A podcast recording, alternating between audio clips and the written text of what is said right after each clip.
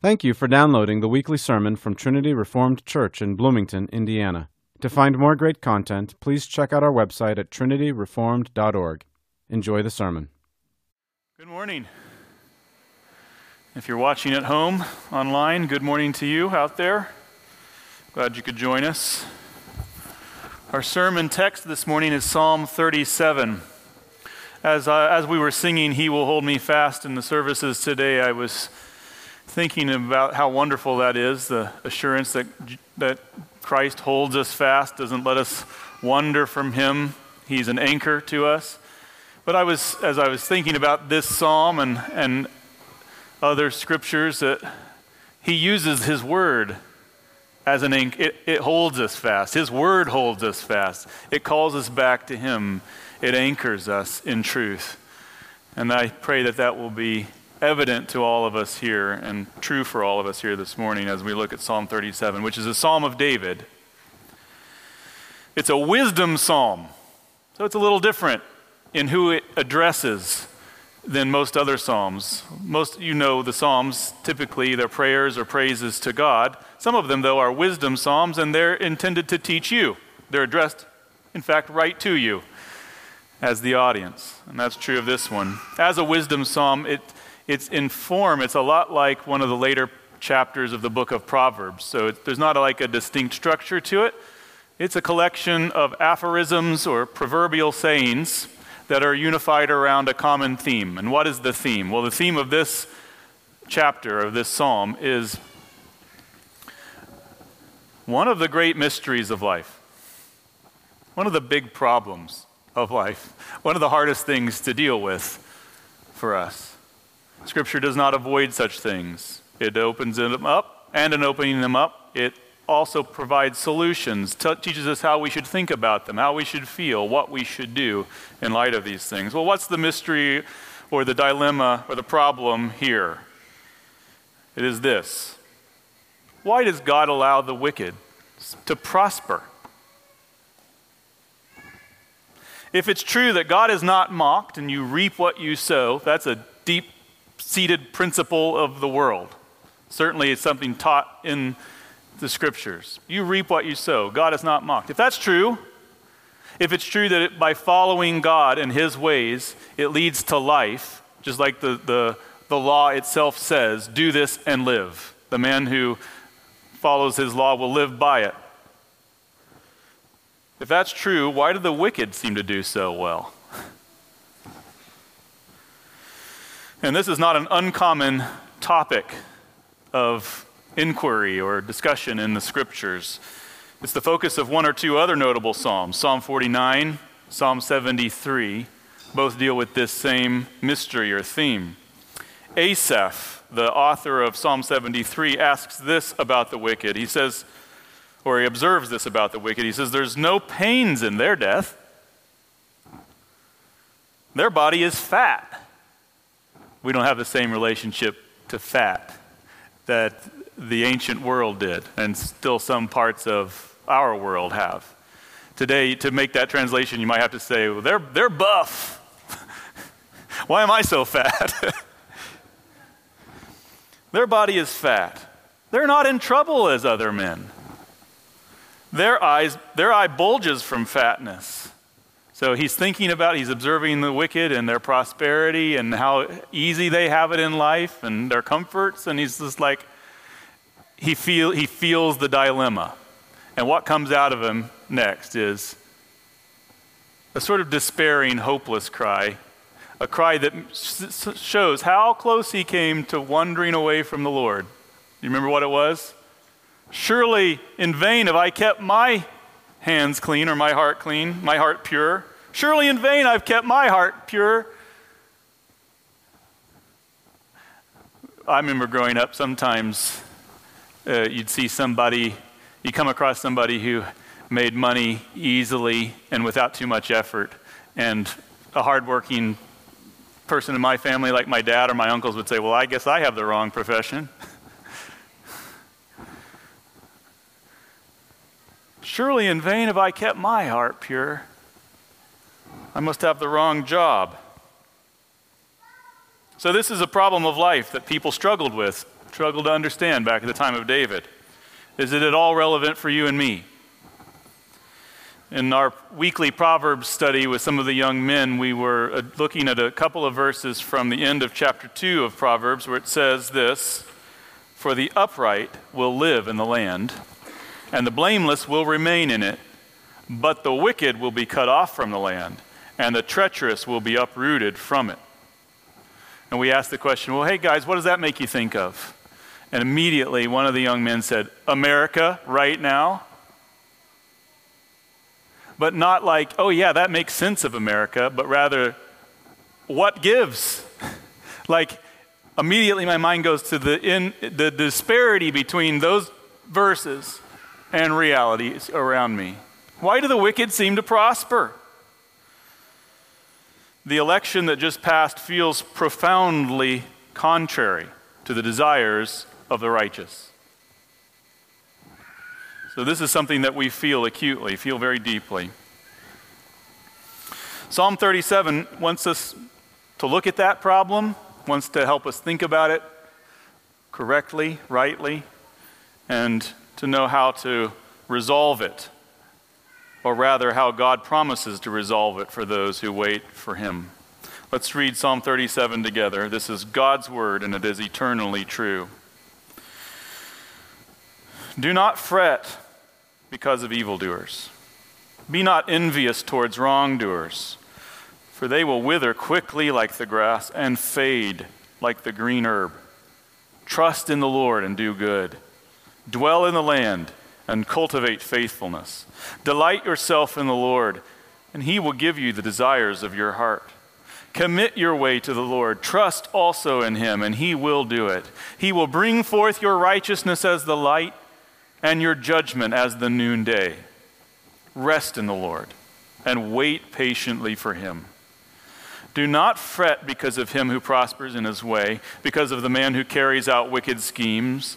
Cease from anger and forsake wrath. Do not fret, it leads only to evil doing. For evildoers will be cut off. But those who wait for the Lord, they will inherit the land. Yet a little while, and the wicked man may be no more, or will be no more. And you will look carefully for his place, and he will not be there. But the humble will inherit the land, and will delight themselves in abundant prosperity. The wicked plots against the righteous and gnashes at him with his teeth. The Lord laughs at him, for he sees his day is coming. The wicked have drawn the sword and bent their bow to cast down the afflicted and the needy, to slay those who are upright in conduct.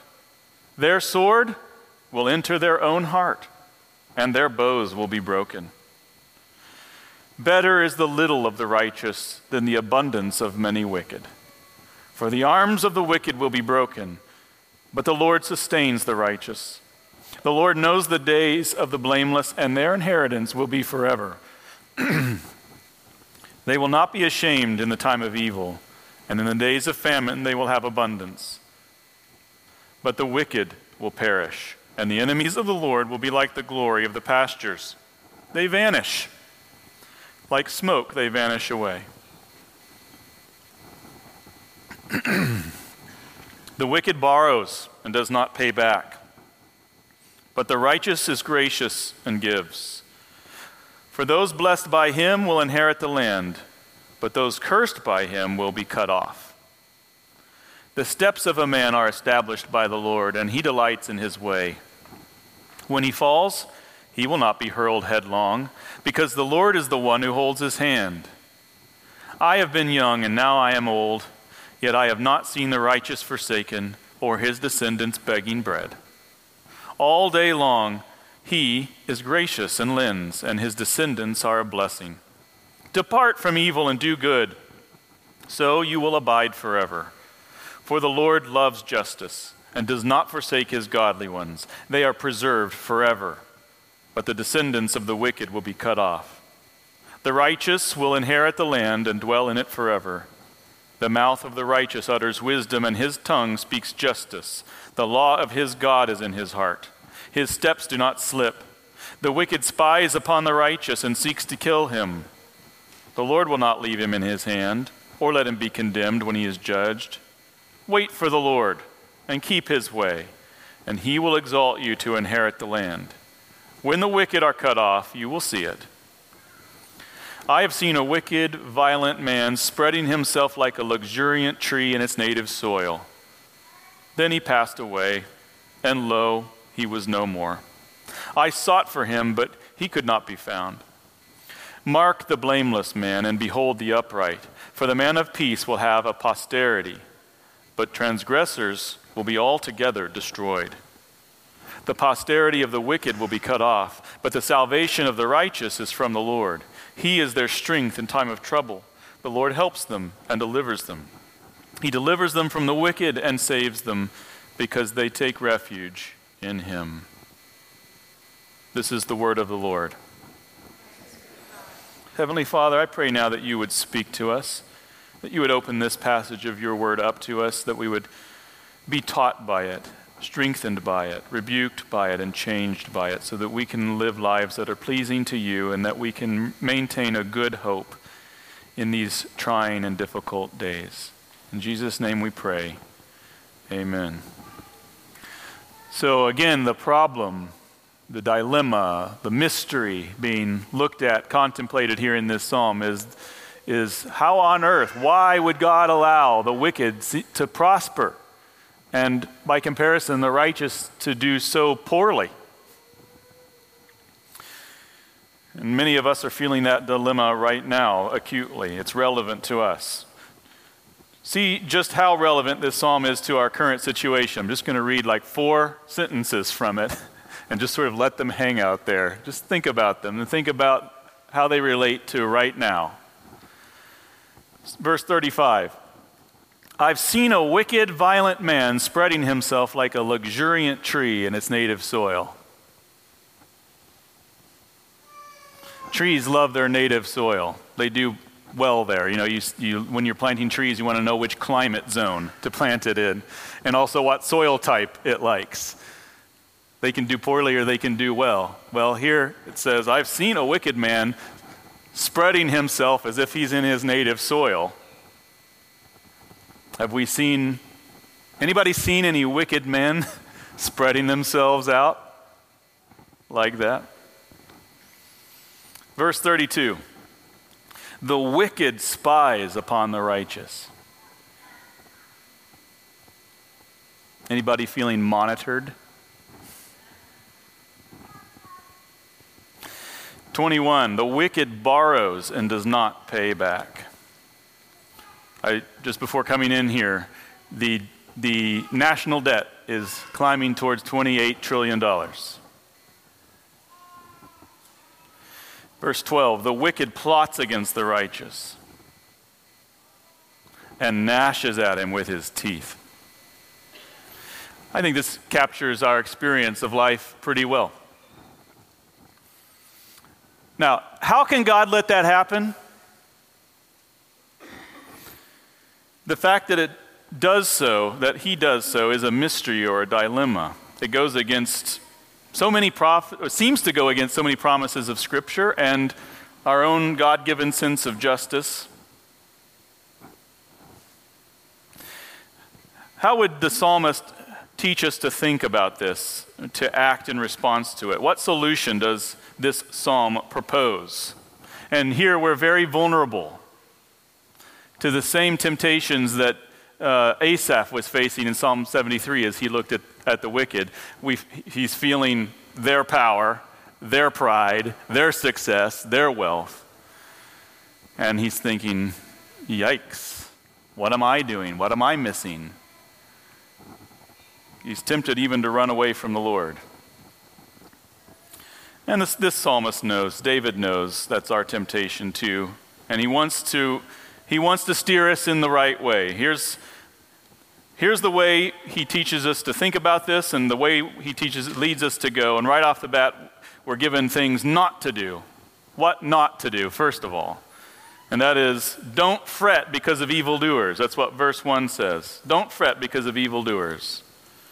And that's a warning that's repeated again in verses 7 and 8 that says, Do not fret because of him who prospers in the way because of the man who carries out wicked schemes. Cease from anger and forsake wrath. Do not fret. It leads only to evil doing. Are you fretting? Are you fretting?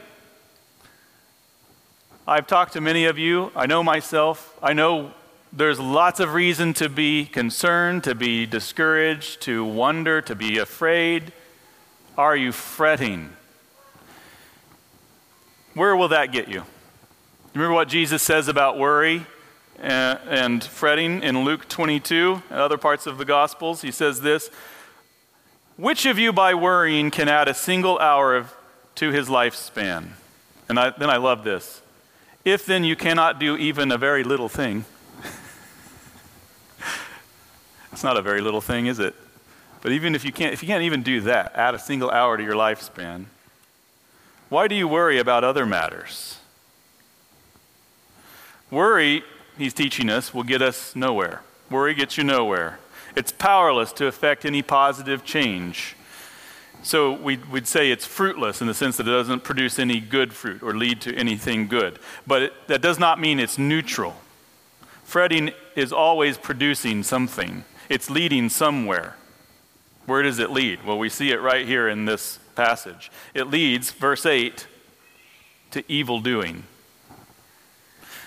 Some of the sins that are connected with, with worry, with fretting, are indicated there alongside it anger and wrath. Fretting snowballs into anger, and anger into wrath, and the end result of that is evil doing.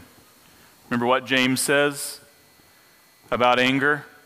It does not achieve the righteousness of God. It heads in the opposite way it, it leads to evil doing. And where does evil doing lead? This is very important to hear. It's very clear in the next verse. For evildoers will be cut off. Don't fret. It leads only to evil doing, and evildoers will be cut off. So, uh, fretting is not a minor thing or a little danger. It's a very serious thing that we need to guard our hearts against and we need to protect others around us from, because our fretting can infect others and harm them. Fretting is one of Satan's lies. Your heart says, I'm feeling upset, I'm feeling concerned, I'm feeling troubled and afraid by something. What should I do? I need something to do. And Satan comes in and he says, Here's what you do about it fret. And what fretting will do is by it will so focus your mind on the problem that by like quadrupling down on it, you'll finally figure it out. You will thread the needle. You will find a way of escape. And what is that? It completely takes your eyes off God. You cannot look to God and fret. God is our refuge and strength, a very present help in time of trouble. Therefore, I will not be afraid. Fretting is a lie of Satan, and it's self defeating.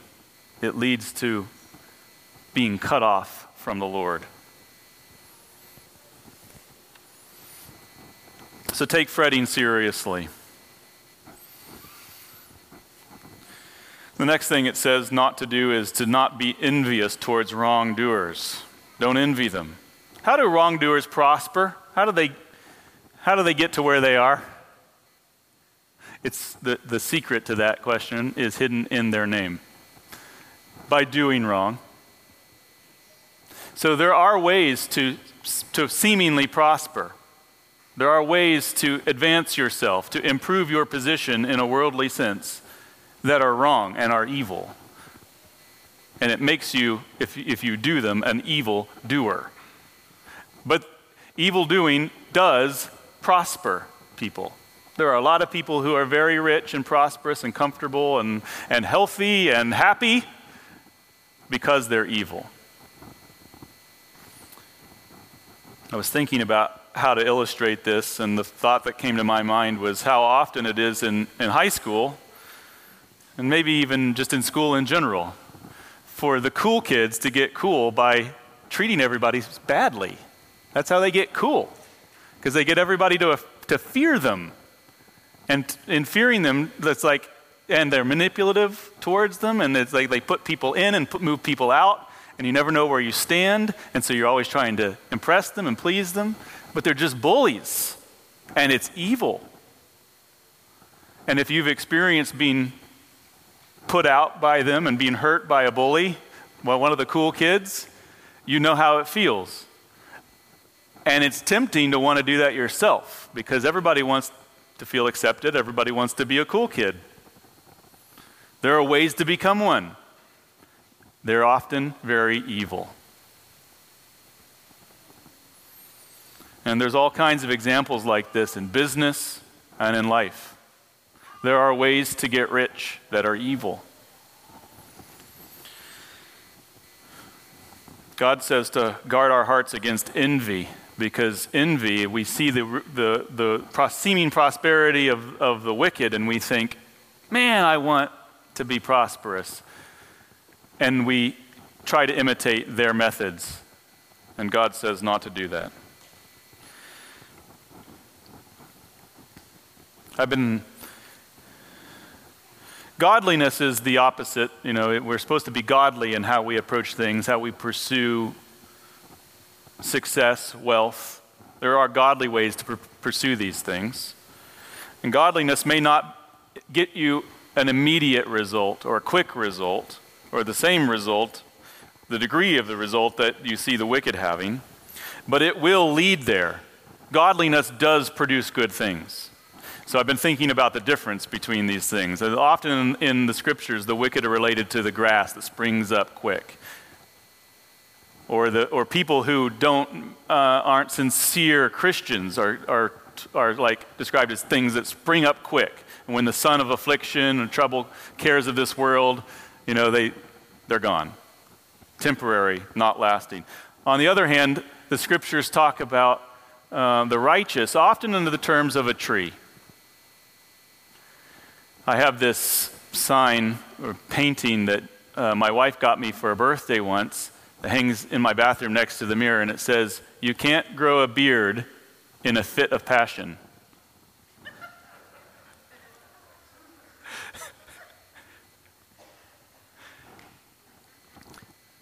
you can't grow a tree either.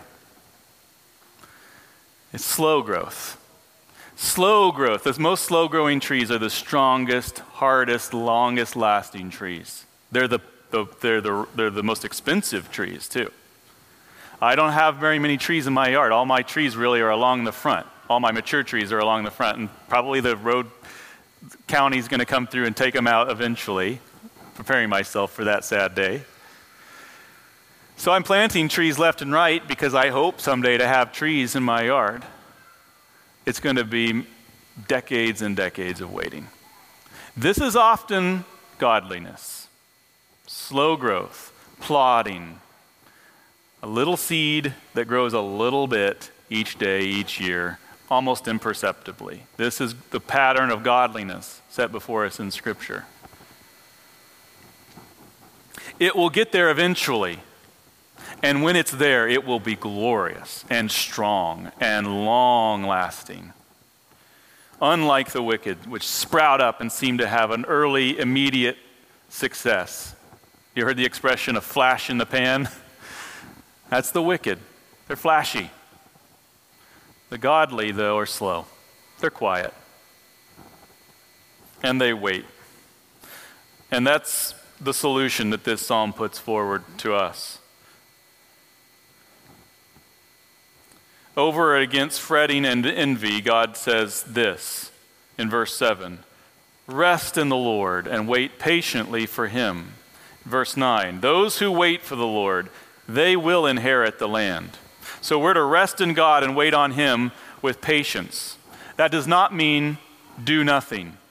We're going to see that there's a lot of imperatives in this psalm, a lot of commands to do. do. There's a lot of activity that flows from this resting and waiting upon the Lord with patience. It's not inactive or sedentary at all. There's a lot to it, a lot of activity required that flows flows from it. But this is the heart of it. It all flows from here. Rest in the Lord and wait patiently for Him. And there's reasons given for our patient waiting on the Lord. On the one hand, because the success of the wicked is only apparent success, it's not real, it's not lasting, it's not guaranteed by the Lord, and it won't last forever. And on the other hand, the success of the righteous is guaranteed by God. It's not maybe fully realized yet, but it will come, and when it comes, it will last. And there's examples of both of that idea um, throughout the psalm. In the, the verse 1 says, Don't fret and don't be envious. 4, verse 2, those people, wrongdoers and evildoers, will wither quickly like the grass and fade like the green herb. Verse 20 says, The enemies of the Lord will be like the glory of the pastures. They vanish like smoke, they vanish away.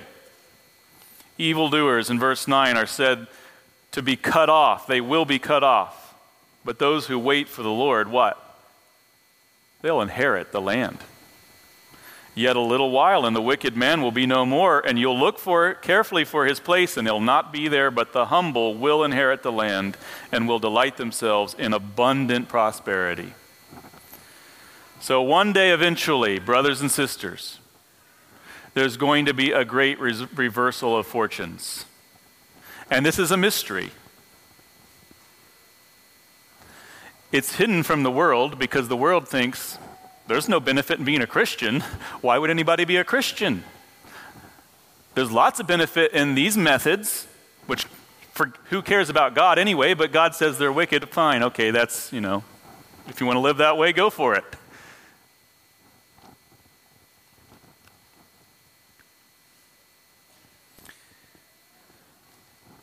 One day, though, brothers and sisters, there will be a great reversal of fortunes. And we're called to put our hope in that day and to wait patiently for it.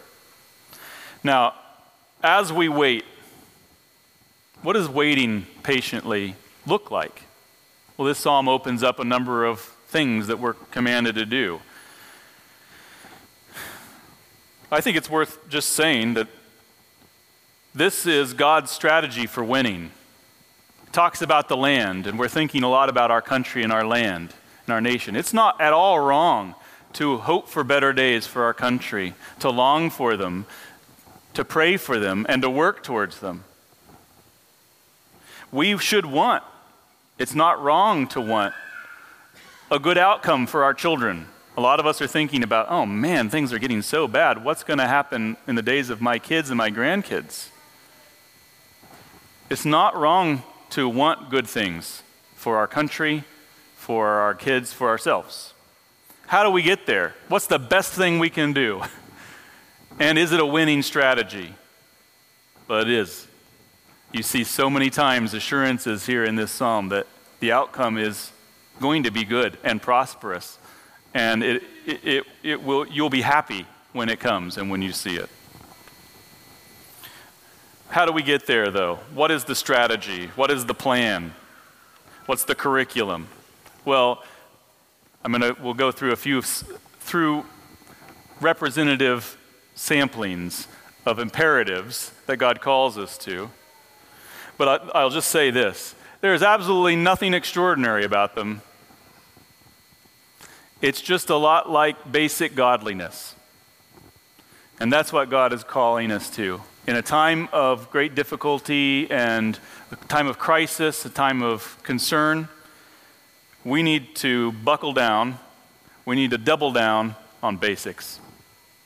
We need to be especially faithful in these places moving forward because these are the things God guarantees to be successful in His time and in His way. Number one, verse three trust in the Lord and do good. I love the simplicity of that. It doesn't get more basic than that. Believe God and obey God. Trust in the Lord and, and do good. Faith is our starting point always, because without faith, it is impossible to please God. It doesn't matter how otherwise godly your methods are. Without faith, you're not, you're not pleasing God. That statement, trust in the Lord and do good, comes just after those warnings not to fret and not to envy and here's what Spurgeon says about that faith cures fretting. Sight, natural sight, when you're just looking around you and judging things by your own senses, sight is cross eyed and it views things only as they seem to be, hence envy. Faith, though, has clearer optics to behold things as they really are, hence peace. So, do you want to be free from anxious worry? You want to put envy to death? Ask God to open your spiritual eyes. Look to Him. Listen to His word. Trust Him above your own understanding, perspective, and puny sense of things. Trust in the Lord. Remember the Lord, who He is. Think about His power, His justice, His goodness, His provision. Meditate on Him, on His faithfulness and His wisdom and His care. And then what? You're exercising your faith, you're looking to the Lord. What, you, what should you do? Do good, obey Him, walk in His ways, act as if everything He says is true and that you believe it. Remember what James says faith without works is dead. So show your faith by your works, obey God. Doing good, uh, verse 27 of this passage says, Depart from evil and do good. And so the command to do good is, is ultimately a command to repent. It requires turning away from evil so that you can give yourself to good. It's not even enough to just turn away from evil. You have to actually set yourself to something positive to do. And God has given us positive things to do here. The Christian life is a life of repentance, a life of saying no to sin. And to bear the fruit of that repentance by works of obedience, by saying yes to God and to his commands. Trust in the Lord and do good. That's the first part of this strategy of blessing. Number two, this is in the second half of verse 3 dwell in the land and cultivate faithfulness. That's a beautiful and expressive statement. Dwell in the land and cultivate faithfulness. It's the language of settling in, putting down roots, it sounds hopeful, confident even. Calvin says it's so confident that it's, it's as if God had already brought you into your inheritance. He'd plopped you down there and He said, Here you go, the Garden of Eden. Have at it, tend to it. What does it look like if we were to dwell in the land and cultivate faithfulness? But here's some things I think it does not look like. It does not look like wishing that you lived someplace else.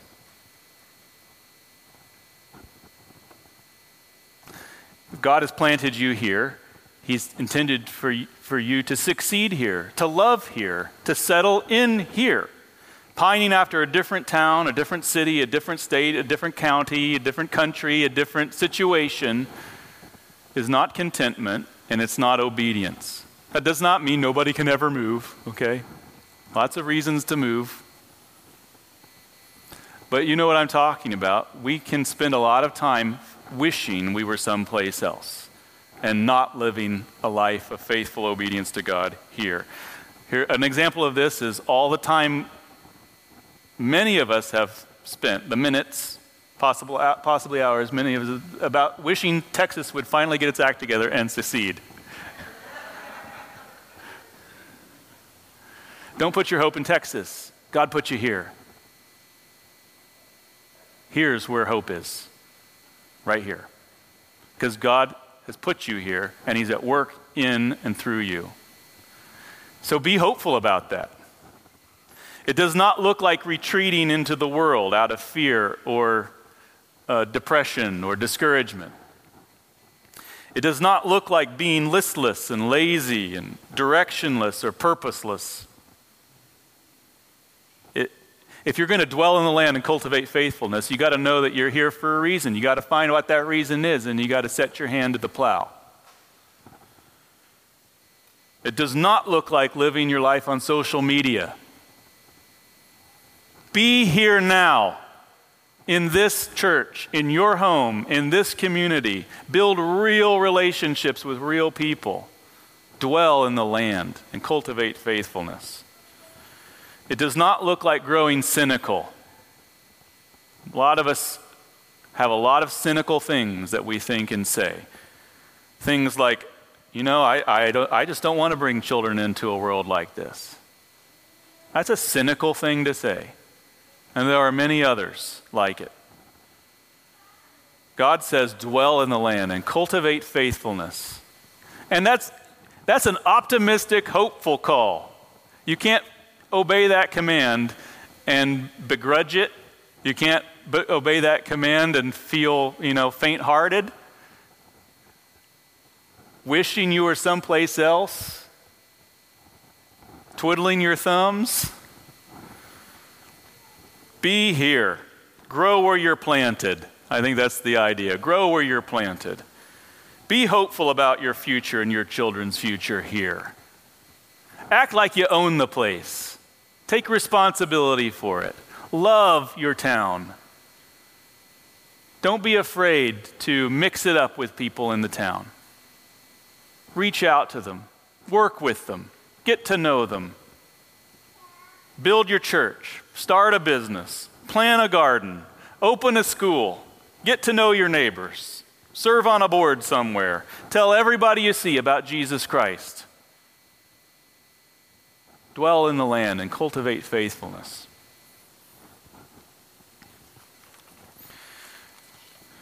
The next thing, verse 4 delight yourself in the Lord.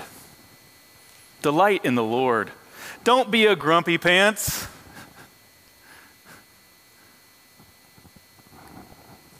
God is good. It's delightful to know and to serve him.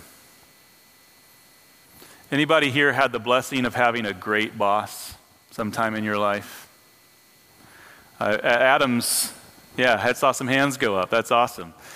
At Adam's um, visitation viewing evening, I, got, I was talking to a few people in line, a few young men in our community, and they were talking about their love for their boss. And I was like, why, why do you love your boss? Well, because he disciplines us. Really? You love him because you, he disciplines you? Yeah. He's fair. He gives us encouragement too when we need it, when it's deserved. But when we're doing something wrong, he corrects us. And I just, it was just so clear to me that that man was so sincere and truly delighted in his boss. And just think what a little taste that is of the privilege and the honor and the joy of serving the, the, the Father of heavenly lights, marching in his army, serving under him, under the, the command of his Son. Delight in the Lord. Don't forget him. Rejoice in him. He's good. He's got a firm hand, but a tender hand and He loves you. Turns out that that's the best way to get what you want. Remember what Jesus says? Seek first His kingdom and His righteousness, and all these things will be added unto you. It says the same thing here in the psalm. Delight yourself in the Lord, and what? He will give you the desires of your heart. You can't game that system, though. What is it? Was it Bob Dylan? I can't remember. Aaron maybe would know the song. You think he's just an errand boy to satisfy your wandering desires. I don't know that's what song that is, but Bob Dylan wrote that, I think. You think he's just an errand boy to satisfy your wandering desires. Got to serve somebody. Thank you, Aaron. Uh, Andrew. And that is true. And there's a lot of people who use God, godliness, and scripture and religion like that. It's just an errand boy to satisfy their desires. If you delight in the Lord, truly, sincerely seek his kingdom and his righteousness and love him, everything else you need will be provided you. What a wonderful promise. And so true. Number four, commit your way to the Lord. Verse 5. Commit your way to the Lord. When we commit something to someone else, we entrust it to them. Recently, we entrusted your dad's body to the ground. We say that in the funeral liturgy, the, the committal service. We commit his body into the ground. Why do we do that? Why do we say we commit it into the ground? We, we're handing it over, we're entrusting it, something precious to us, to some, something or somebody else. Why did we do that with Why do we do that with bodies of the ones that we love? It says, in, it follows it up in the sure and certain hope of the resurrection of the dead. We commit things to God in hope. So commit your way to the Lord. He's laid the way out for you. Dwell in the land, cultivate faithfulness. Commit that way to the Lord. Pray to Him. Samuel Johnson, who wrote the English dictionary, a very famous historical dictionary, had, a habit in his life. Often at the, at the beginning of a project, he was a writer, so sometimes he'd sit down and say, Here's, here's my next project I'm going to work on. And he would c- compose a short prayer, and he would pray, often at 2 in the morning, it says. A lot of these prayers are, are said timed at 2, 2 or 3 a.m. in the morning. Here's an example of a prayer of Dr. Johnson's Almighty God, the giver of all good things, without whose help all labor is ineffectual. That means it, it's hopeless, it's weak, it can't accomplish anything.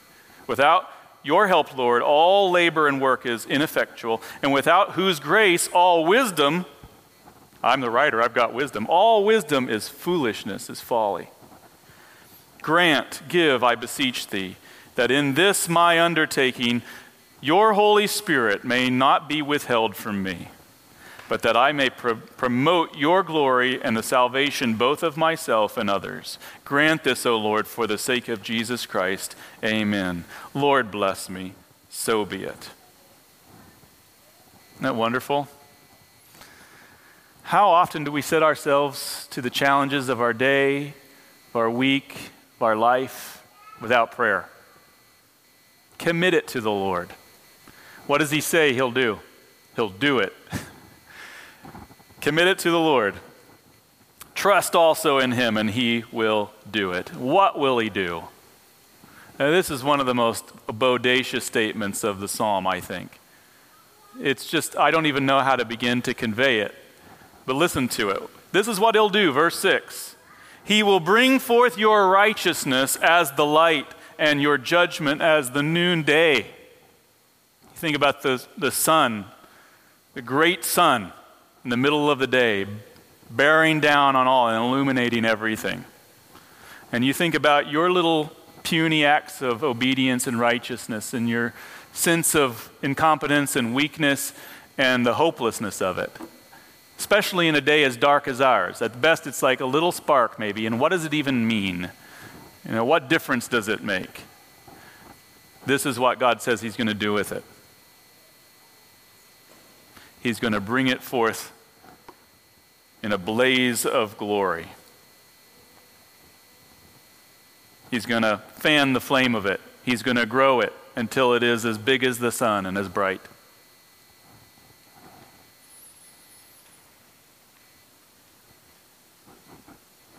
Trust in Him and He will do it.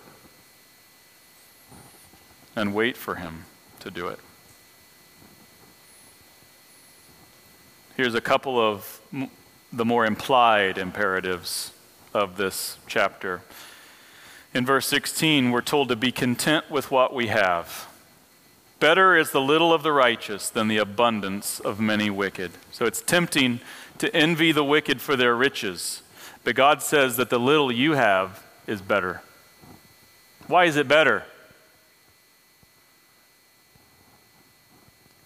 It's better because it has God's blessing on it.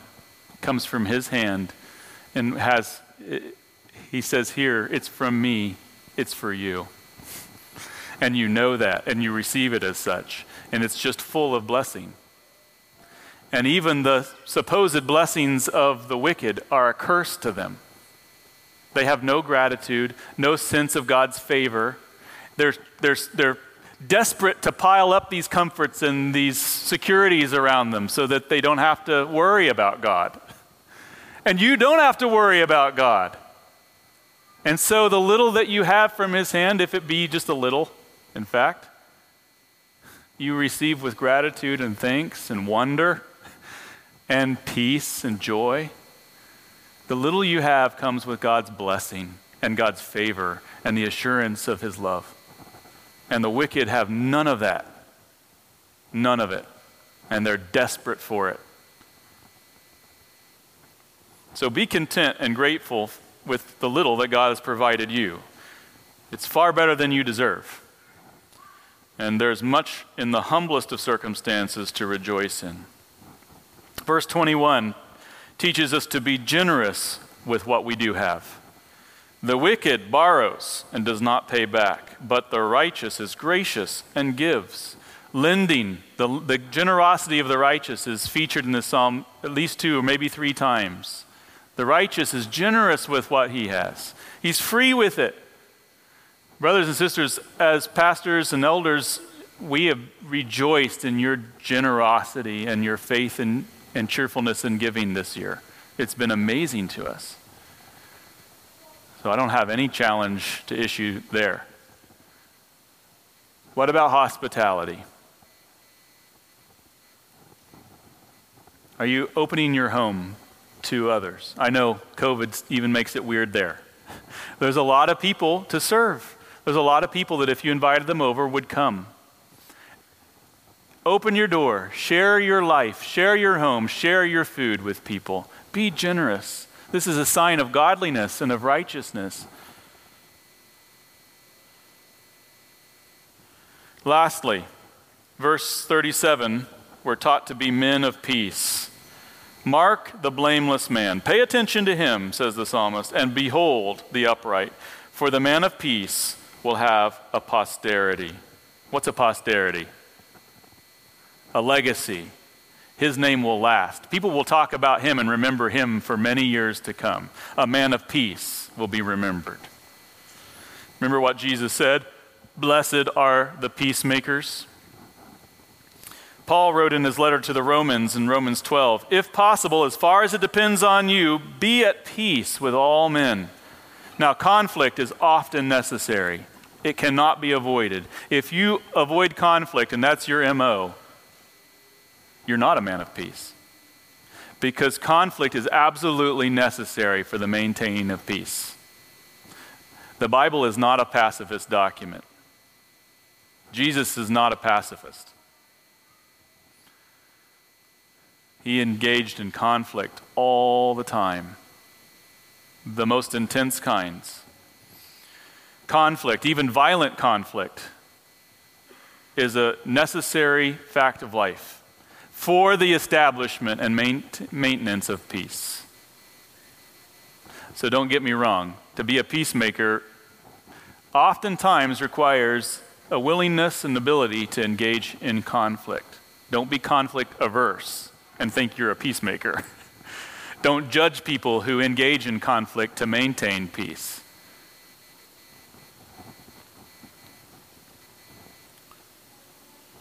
But conflict for conflict's sake is not good, and it's not peaceable, and it's not peacemaking. Conflict always has a point, and the point is peace.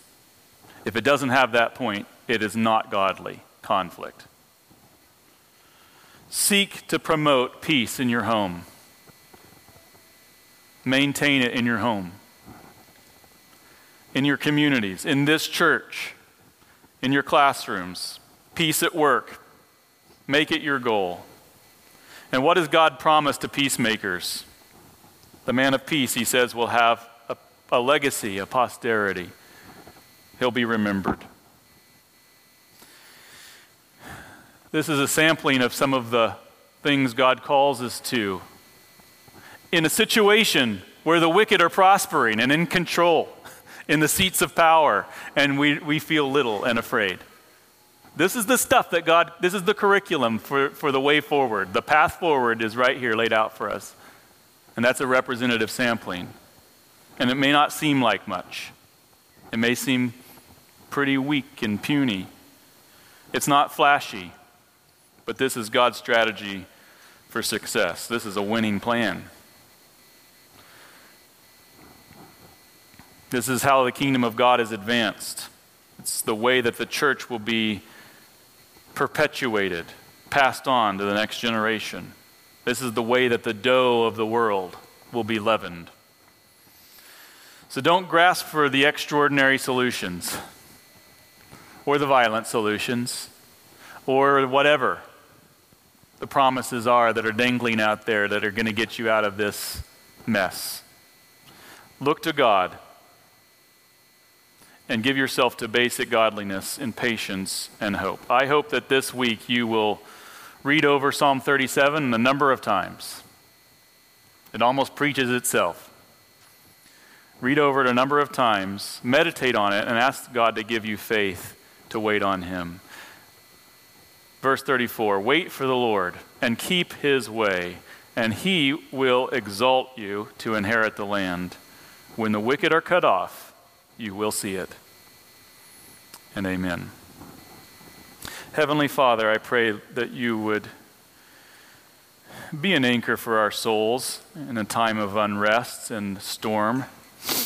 And Lord, I pray that you would help us to wait patiently on you, to put our hope entirely in you, and to follow your ways and not be led astray into evil, into faithlessness. Would you encourage our hearts, and strengthen our spirits, Lord, for serving you? Renew our commitment to godliness. And I pray, Father, that in time you would produce a harvest of righteousness through this church and through each of us. In Jesus' name we ask it. Amen.